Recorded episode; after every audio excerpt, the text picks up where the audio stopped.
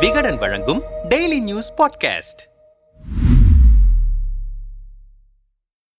நடந்து முடிந்த ஈரோடு கிழக்கு தொகுதி இடைத்தேர்தலில் அதிமுக வேட்பாளர் தென்னரசு நாற்பத்தி மூவாயிரத்து தொள்ளாயிரத்து எண்பத்தி ஒரு வாக்குகளை பெற்ற நிலையில் திமுக காங்கிரஸ் கூட்டணியின் வேட்பாளர் இவி கே எஸ் இளங்கோவன் ஒரு லட்சத்து பத்தாயிரத்து ஐநூத்தி ஐம்பத்தி ஆறு வாக்குகளை பெற்று மிகப்பெரிய அளவில் வெற்றி வாகை சூடியிருக்கிறார். இந்த நிலையில் ஒற்றை தலைமையால் தனித்து செயல்படும் பன்னீர் வெளியிட்ட அறிக்கை வார்த்தை போரை உருவாக்கியிருக்கிறது. பன்னீர் தனது அறிக்கையில் கழகத்தை அழிவு பாதைக்கு அழைத்து சென்றிருக்கும் நம்பிக்கை துரோகிக்கு கடும் கண்டனம். எம்ஜி எம்ஜிஆரின் நற்பெயருக்கு களங்கம் கற்பிக்கும் வகையிலும் தமிழகத்தை வளர்ச்சி பாதையில் அழைத்து சென்ற அம்மாவின் புகழுக்கு பங்கம் ஏற்படுத்தும் வகையிலும் ஈரோடு கிழக்கு தொகுதி இடைத்தேர்தல் முடிவு அமைந்திருக்கிறது. வரலாறு காணாத படுதோல்வியை அதிமுக அடைந்திருக்கிறது என்றால் அதற்கு காரணம் கழகத்திற்காக உழைத்தவர்களை உதறி தள்ளியது பணத்தால் தன்னை முன்னிறுத்திக் கொள்ள முடிந்தது போன்ற நம்பிக்கை துரோகங்கள் தான். தமிழ்நாட்டின் அரசியல் வரலாற்றில் ஓர் இடைத்தேர்தலில் அதிமுக கிட்டத்தட்ட அறுபத்தி ஏழாயிரம் வாக்குகள் வித்தியாசத்தில் தோல்வி அடைந்திருப்பது இந்த இடைத்தேர்தல் தான் இதற்கு காரணம்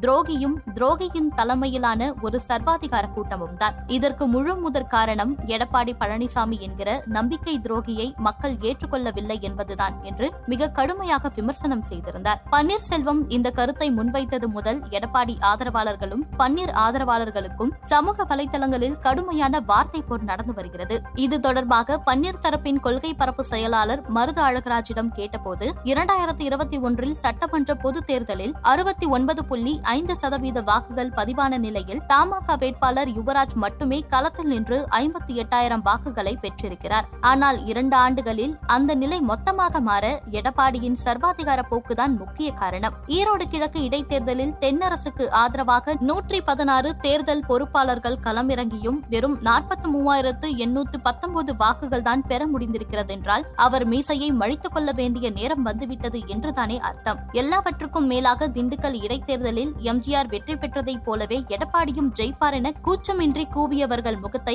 எங்கு கொண்டு வைப்பார்கள் என்றே தெரியவில்லை. அண்ணன் ஓபிஎஸ் கூறியது போல இடைத்தேர்தல் படுதோல்விக்கு எடப்பாடி எனும் துரோகிதான் காரணம் என்பதை எல்லா தொண்டர்களும் உணர்ந்துவிட்டனர் என்றனர். இதுகுறித்து அதிமுக ஐடி விங்கின் மதுரை மண்டல செயலாளர் ராஜ் சத்யனிடம் கேட்டபோது தேர்தல் அறிவிக்கப்பட்ட போது எடப்பாடிக்கு அதிமுகவின் சின்னமான இரட்டை இலை கிடைக்காது என்றார்கள். சட்ட போராட்டம் மூலமாக அதை பெற்றோம். பின் டெபாசிட் சீட்டே கிடைக்காது என்றார்கள். ஆனால் ஆளும் தரப்பின் பண பலத்தையும் தாண்டி நாற்பத்தி மூவாயிரம் வாக்குகளுக்கு மேல் பெற்றிருக்கிறோம். எதிர்க்கட்சியாக இருந்தபோது ஆர் கே நகர் இடைத்தேர்தலில் திமுக டெபாசிட் இழந்தது. அப்படி பார்த்தாலும் ஈரோடு கிழக்கு எங்களுக்கு வெற்றிதான். இதையெல்லாம் அண்ணன் ஓபிஎஸ் ஆலும் அவருடன் இருக்கும் நபர்களாலும் பொறுத்து கொள்ள முடியவில்லை. கூடா நட்பு கேடாய் முடியும் என்பது போல் எதிரிகளுடன் கூட்டணி வைத்துக் கொண்டு தான் வளர்ந்து வந்த பாதையை மறந்து தனது குறுகிய எண்ணத்தால் கட்சியை அழிக்க நினைத்தார். ஆனால் எடப்பாடியார் அதை முறியடித்து விட்டார் பல தொகுதிகளில் போட்டியிடும் பத்மராஜன் என்பவருக்கு கூட ஈரோடு கிழக்கில் முன்மொழிய பத்து பேர் இருந்தனர். ஆனால் அந்த பத்து பேர் கூட இல்லாமல் தான் ஓபிஎஸ் நிறுத்திய வேட்பாளரின் வேட்புமனு தள்ளுபடியானது. அவருக்கும் அதிமுகவுக்கும் எந்த தொடர்பும் இல்லை என்பதை நீதிமன்றமே தனது தீர்ப்பு மூலம் தெளிவுபடுத்திவிட்டது. இனியும் அதிமுக பற்றி பேச அவருக்கு துளியும் அருகதை இல்லை என்றார் காட்டமாக.